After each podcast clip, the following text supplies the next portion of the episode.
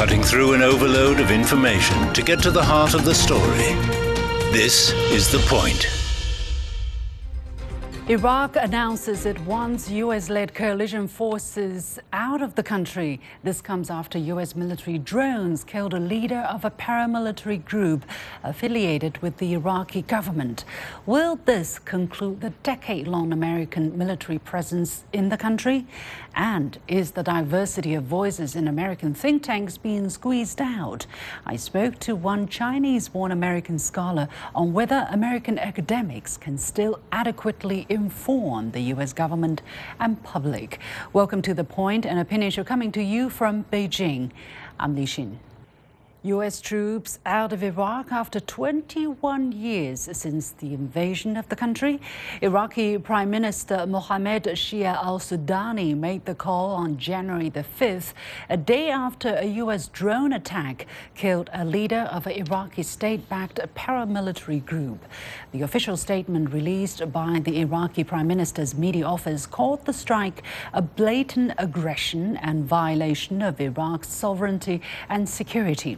Sudani announced the government is setting the date for the start of the bilateral committee to arrange for the withdrawal of U.S. led coalition forces from the country permanently.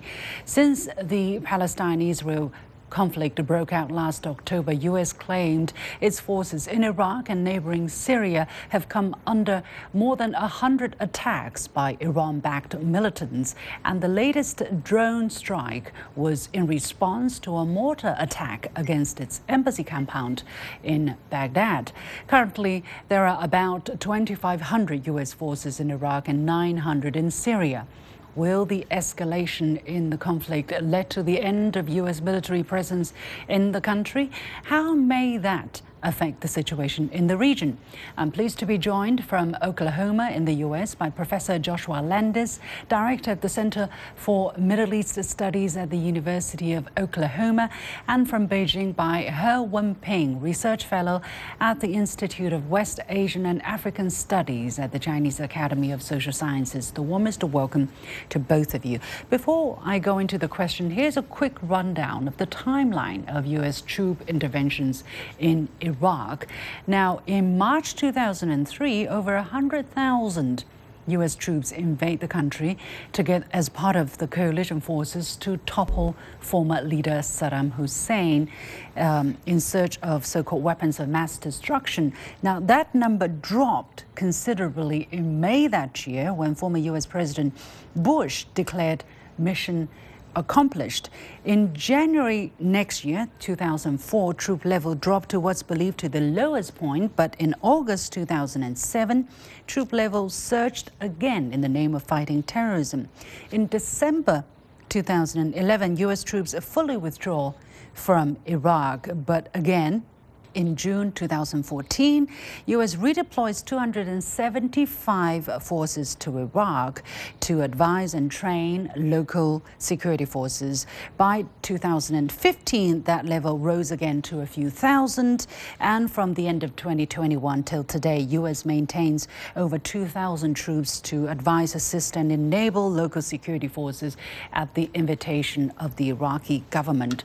Um, Professor Landis, let me go to you first. Exactly exactly how big, as I said, um, the U.S. presence, military presence, is about 2,000 troops, but how big is the coalition forces in Iraq, and uh, where are they primarily based at this moment? Well, many of them are based in the east of the country, and uh, they are fighting ISIS, and they're also supporting the U.S. troops in Syria. There are about 900 troops in Syria and there are coalition troops in Syria as well, as there are in Iraq. If the Americans are pushed out, it will have a very profound effect because the other coalition forces will, I think, feel compelled to withdraw as well. The whole edifice will be unsustainable. And with the, uh, the start of the Gaza war, it quickly became apparent that not only did Syria and Iraq and Iran hope to push the Americans out. They couldn't attack Israel directly, but they did begin to um, increase their attacks on American forces. And the big hope is that they'll be able to drive them out. And Turkey as well has been attacking the Kurds in both Iraq and Syria uh, with a tremendous um, firepower, executing many of the leaders of the Kurds who are supported by the United States. So this attack and the pressure on the United States is coming from many sides, mm. and it's had a uh, it's escalated in the entire region. Ms. He, what are your takes on the possible reasons or the forces behind the increased attacks against the U.S. targets in the region? As I said, over 100 attacks. The United States has reported over 100 attacks uh, against its forces and its uh, installations in the region since the, the Gaza war broke out last October. Who are behind these attacks and why have they been escalating? Well, I think the biggest background uh, for this kind of attack to the U.S. military bases, obviously, that is this uh, Gaza war. Uh, ever since the last October 7th. Uh, with this uh, Gaza war, Israel and Hamas has been escalated, and then those military forces, either based in Syria, Iraqi, and like Hezbollah in the Lebanon, or even these Houthis now attacking those you know, those ships across the Red Sea, all can trace all the way to the these root causes of Hamas and Israel and the Palestinian uh, this humanitarian uh, humanitarian crisis. You know, is uh, being so serious in uh, Gaza Strip. So that's the biggest background. Of course, uh, because those uh, U.S. military bases, those soldiers, like 2,500 uh, based in Iraqi and 900 in Syria, now they are becoming very obvious a target uh, for all those uh, those forces, uh, those uh, military, uh, those forces, some even uh, the ISIS, those terrorist group, now also made this twin blast uh, in Iran. So I think the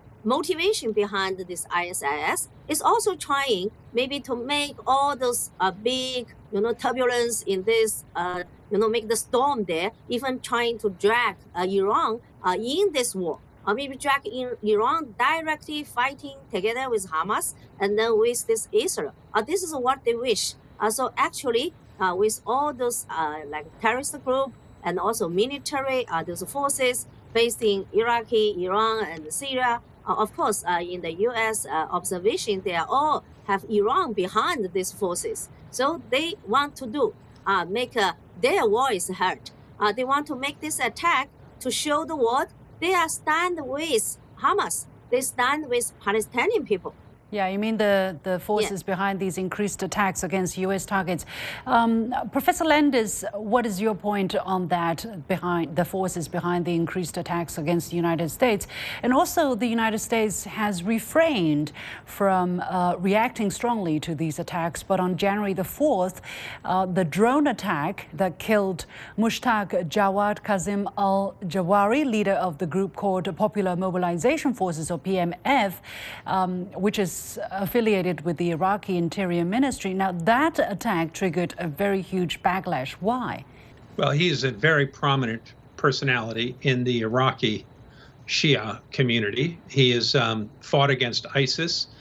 So, by killing him, the United States had been very reluctant to strike back at Iraq, fearing that the Iraqi government would then have to move against the United States. So what the United States had been doing is when their bases are attacked, even in Iraq or in Syria, they would attack pro-Iranian forces in Syria, and uh, both Iraqi groups and pro-Iranian groups had big military uh, installations and ammunition dumps that would be attacked by the America. But by killing Abu Taqwa, his his uh, nom de guerre, most recently, this very high profile person, it forced the Iraqi government to move on Friday and state that it was going to ask for the U.S. troops to withdraw. Mm-hmm. And America had been resistant to this, but pressure had been growing in America and in the armed forces to say you have to respond uh, in a hard yeah. way against these forces. And it just increased the pressure and now Parliament has swung into action, just as America feared, and it's going to ask for these forces to leave. Now, we don't know what's going to happen because there are plenty of groups within Iraq that want the United States to stay. But of course, the Shia community, and Abu Taqwa is a Shia militiaman, um, connected to the government. It's going to cause some dissension within Iraqi ranks. So we're going to have to watch how Parliament deals with this issue. Mm. But it's a it's a very clear light to America that if you escalate, we can push you out. Well, Ms. He, did the United States foresee the kind of consequence when they reacted by killing the leader of, uh, of uh, Popular Mobilization Forces, uh, that the Iraqi government will not react strongly as what they have done now, calling for the U.S. led coalition forces to withdraw permanently? Well, to my understanding, I think uh, when the U.S. made this decision uh, to uh, kill uh, this very high profile Iraqi uh, leader, they have already thought about uh, these consequences. Even now, they have been already prepared. Any worst consequences, even when Israel also killed the number two, this leader of the Hamas. So even the Houthis, all those things. So U.S. has has been ready. but you know, actually, the United States, after they withdraw the troops completely from Afghanistan, uh, they have made a similar decision, saying they are also about to, you know, leaving uh, the Iraqi also uh, by the end, even say in last year. But within the situation changed uh, in the Middle East, uh, you see this uh, Hamas war with the Israel. So all other these things also changed. plus, like our American colleagues just mentioned, Iraqi these troops based there, American troops, they want to support also the American troops in Syria and plus, like Turkey now also has the ambitious goal uh, to targeting these Kurds uh, in the Syria or in Iraqi. So this is uh, other means now reasons uh, needs these American troops continue to base there. Uh, plus some, uh, you know, uh, another opinion coming from Pentagon and also American Congress. They are saying withdraw even from Afghanistan is a mistake. So not mention withdraw completely from Iraqi also will tend to be a big mistake. So those opinions also hold on the Americans uh, troops completely out uh, from the Middle mm. East uh, for all those consequences. Uh, like uh, Iraqi maybe now is in the starting the processing to kick out American troops completely. I think uh, American side they have their also their means to counter this kind of move if they don't want to uh, leaving that country. The Pentagon did not comment on the announcement uh, from al Sudani's office. At least we didn't find many uh, meaningful reaction. They only referred to journalists to, to the comments that was made by U.S. top military spokesperson calling Iraq a valued partner. Professor Landis, uh, what is the U.S. position on this? Why does the U.S. have has the U.S. not made uh, more explicit comments as to whether they're going to stay or not? I think they want to keep this out of the public limelight where they they understand that they're fighting against a reputation because of Gaza, because of the support in killing so many Palestinians. Uh, the Arab world is extremely angry at the United States, and many groups are going to try to use this uh, to push America out. But America still has friends in Iraq, and also I think many of the Iraqi politicians fear that if the Americans leave and they push out the forces, that America will begin to place sanctions on Iraq. And there, there are already a number of sanctions on Iraq because yeah. Iraq is helping Iran um, launder its money and get dollars through Iraq. So the United States has been warning Iraq not to do this. But once their troops, if they're really forced out, um, then the United States will not hold back and it will begin to sanction Iraq. So this could deteriorate its position. The Iraqis have been trying to play Iran off against the United States. And if the United States is pushed off, there's really nobody. It's going to cause Iran to have much more influence in Iraq, and many of the Sunnis and many of the Kurds will not like this. Mm. So it'll mm. it'll increase sectarian tensions within Iraq, and it will weaken Iraq in its position in the Middle East having U.S. forces there benefits Iraq in many ways. Ms. He, how do you foresee the kind of changes to the situation or the complexity the region or increased complexity the region will see if the United States and other coalition forces in, indeed withdraw permanently from the region? And does the U.S. have other choices but to withdraw its forces? I mean, to stay now that the Iraqis have made their demand pretty explicitly? I mean, the, the Prime Minister. Well, uh, I think uh, some people saying if U.S. Uh, troops completely withdraw from that region, and then seems Iraqi will in chaos, and then maybe Middle East, and then will fall into big conflict, and so on and so forth. But I don't think uh, that thing will, will happening like that way. Uh, look about Afghanistan. Uh, U.S. troops, uh, you know, completely withdraw from Afghanistan. So have we seen Afghanistan now fell into the big trouble? A lot of chaos, a lot of killing happening, not happening. Uh, so far, two years already passed.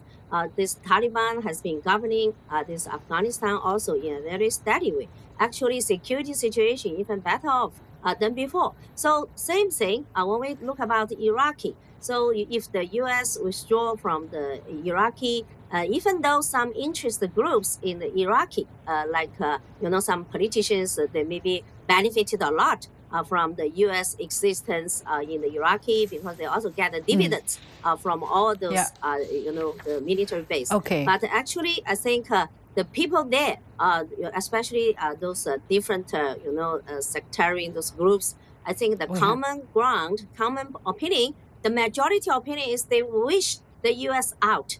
Okay, we have like, to leave it there. the U.S. continue base there, we especially have... ignore uh, like uh, Iraqi's sovereignty we have and to dignity leave it there. Yeah. Uh, when they make Many the drone thanks. attack. Many thanks to my guests, uh, Professor Joshua Landis and uh, Ms. He Wenping. We ran out of time. Thank you. When we come back, I spoke to a Chinese American scholar who has left American academia. Why did he leave? What does he think of uh, the atmosphere in debates in America? Stay with us. The mother put the porcelain spoon. The mother drew back and pulled the little girl back. But the mother did not hear the old voice. The mother. Experience the heartwarming story of a mother's love that knows no bounds, titled The Mother, written by Nobel Prize winning author Pearl S. Buck. It's a story of love, sacrifice, and the universalism of motherhood that transcends race and borders, told through an account of an unnamed mother living in rural China in the early 20th century. Get the audiobook right now at radio.cgtn.com or any major podcast platform. Simply search for the Books and Beyond podcast and key in The Mother. Making room for all opinions and seeing events from more than one side. This is The Point. Diversity of views is a feature championed by the U.S., but is it really the case, especially when it comes to China? A prominent Chinese born scholar, having worked as a senior fellow at a world leading U.S. think tank for 17 years, relocated to China last year to start all over again. Although defending the integrity of his former employer, the scholar pointed to the democracy autocracy dichotomy that has penetrated U.S. society and academia as a main reason behind his decision. What has caused this deformity in American thinking when it comes to China? Earlier, I talked to Dr. Li Cheng himself, a professor of political science and founding director of the Center on Contemporary China and the World at University of Hong Kong. I started by asking him why he left the think tank Brookings Institution in the first place. I had a very good experience at the Brookings. I was really inspired, encouraged by all my colleagues, and uh, uh, there's a wonderful leadership at the Brookings, and uh, etc. I did not experience, uh, you know, kind of discrimination or uh, harassment based on my view, etc. I think I need to make that very clear. But in Washington, it's a little bit atmosphere. I think uh, the political correctness and the, the view, uh, when the, everyone talk about the same policy, you cannot have a challenge. This means there's no thinking. I mean, think tanks supposed to think, supposed to have a forum for dialogue, for debate. But unfortunately, in the China policy, we do not see much debate. So again, I always said that when I joined Brookings 17 years ago, the background as Chinese American is an asset and uh, engagement is uh, was a policy. But now we talk about decoupling, uh, we, including academic or think tank decoupling and etc. And so certainly that explains that the chance for me to deliver work to encourage dialogue, communication becomes so limited. So I think probably um, it's a time for me to to move to a different atmosphere, but for the same goal as a think tank to serve as a bridge to promote a mutual understanding. How is that going to impact bilateral understanding? Because if think tanks, which are facilitating bridge and dialogue, are being or you as a leader uh, within a think tank are not feeling comfortable, what does that say about what possibly can happen between us if we're not able to, to talk to each well, other? Well, this is exactly partly, of course, related with the cover, but partly also related some of the policy in some corner of Washington talk about completely end the educational exchanges with China. It was a real uh, threat and wanted to um, ask American universities to stop relationship with China and also to end some of the long-standing wonderful educational exchanges programs mm. has been around 40 years. The fact that uh, uh, yes, there's a lot of Chinese Americans, maybe 300,000 in the United States, but also very few. And according to some, it's only 350 American students in China. This is not a good service for mm. American interests. I think that uh, it's a it's a big uh, threat to American interests, in my view. I think that um, uh, we do need to understand if you even you think about China as an enemy, and uh, of course I don't buy that. I think it's prematurely to think that way to lock in that kind of mindset. But of course, China could be a challenge, could be a, a problem for United States. Uh, but on the other hand, I think we should try to avoid the, the conflict, as President Biden, as many um, you know uh, visionary leaders try to remind us. Now, it is true. It's not only just the Chinese American or Asian American, but even look at the the giants thinkers. Uh, the later Dr. Kissinger also was largely marginalized in his final days. And also the, some of the people really inspired, I mean, uh, you know, for example, Bob Zoellick, he is a was person talk about China, is a uh, responsible, should be responsible stakeholder. He was a deputy uh, secretary of state. But I think this kind of voice, a more rational voice, usually, you know, pushed on side. And um, uh, Professor Michael Lamberton was ranked as the number one China hand but uh, hardly you see that he was consulted by policymakers and etc. So instead, it's a same, it's a, it's a belief that think that we did not have any relationship with, with China. We did not have previous experience. We did not visit uh, China. These kind of people, it's more clean. It's a, it's a more objective. I think this is not right. Mm. We do need to have mm. experience. need to yeah. understand Chinese culture, Chinese history, Chinese people. Absolutely. That's very very important. If we eventually ask our secretary to visit China to understand what's going on in China, that tell you how terrible the situation. America used to be the center of China studies. American think tank used to be the gold standard of China, but now with this kind of attitude, I'm really worried. Yeah. While discussing the conflicts uh, confronting the world today, you also called the, the framework democracy versus authoritarianism contradictory to the challenges faced by many countries, and it's insufficient to explain the complexity of the contemporary world. And you said it's unfortunate that the US has been perpetrating this binary opposition between democracy and authoritarianism. Why is this unfortunate, and what should the framework be to look at the conflicts in the world? I you know, was educated in the United States. I spent 38 years studying at Berkeley and Princeton. And uh, this democratic framework inspired me and uh, taught me to become uh, what I am. And my research is always uh, talk about the, the democratic institutions, how to advance, improve democracy. I still believe that. And uh, of course, the democracy versus authoritarianism is a real uh, issue, but uh, it's too narrow. Why? Uh, to use as a, as a uh, go back to the Cold War mentality, I think it's premature. Now, why so? Uh, first of all, I think many Americans will agree with me um, that uh, domestically faces uh, demo- democracy versus authoritarianism United States. If United States caught up with this kind of divide, how could you interpret it in the world in the same framework? So where is the U.S. located? This is number one. Number two, we live in a time. It's not many countries, including European countries, many ASEAN countries. They don't want to take a side. They see the world is in, uh, more in a multilateralistic thinking rather than a bipolarity, and especially in Europe, most of European countries. But unfortunately, Russian-Ukraine war make uh, these countries go, go back this kind of uh, uh, Cold War or block thinking.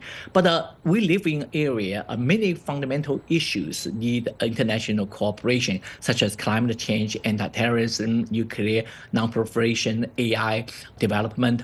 Uh, but unfortunately, we're still so divided. This is not good things. And I remember that uh, the Pacific Fleet a few years ago had a, a open research uh, report saying that climate change actually is the most important threat to American security because of water level increase.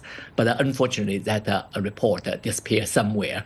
But it, we're still obsessed with democracy authoritarianism. There's another important issue. Actually, American um, scholars believe that, of course, there's some profound, important changes over the past few decades. One of them, or on top of them, uh, is many countries got rid of poverty with a huge population, uh, 100 million. But uh, interesting enough, uh, uh, among these countries, China topped the most, probably 700 or 800 million uh, from China. But ironically, China became our number one enemy in the United States. So what that mean and how you reconcile this uh, this contradiction. Mm. So I think the point is that uh, uh, we should uh, try very hard to this simplistic, uh, you know, Cold War uh, kind of thinking. We need cooperation. Of course, if there's a real threat from authoritarianism, I think uh, by no all means we should uh, uh, deal with it seriously. But just too narrow and too limited and lose some big picture. And also we have difficulties to tell the global south. And most of countries probably do not see that one. They say economic disparity and uh, some other issues are far more important at this point. Yeah. So it, this kind of disproportionately emphasize one issue at the expense of others. I think that does not serve the interest hmm. of the United States, does not serve the interest of the international community. That was Dr. Li Cheng, Professor of Political Science and founding director of the Center on Contemporary China and the World at University of Hong Kong. With that, we come to the end of this edition of The Point with me, Liu Xin. As always, you can follow me on Facebook and Twitter using the handle Liu Xin in Beijing. You've got the point.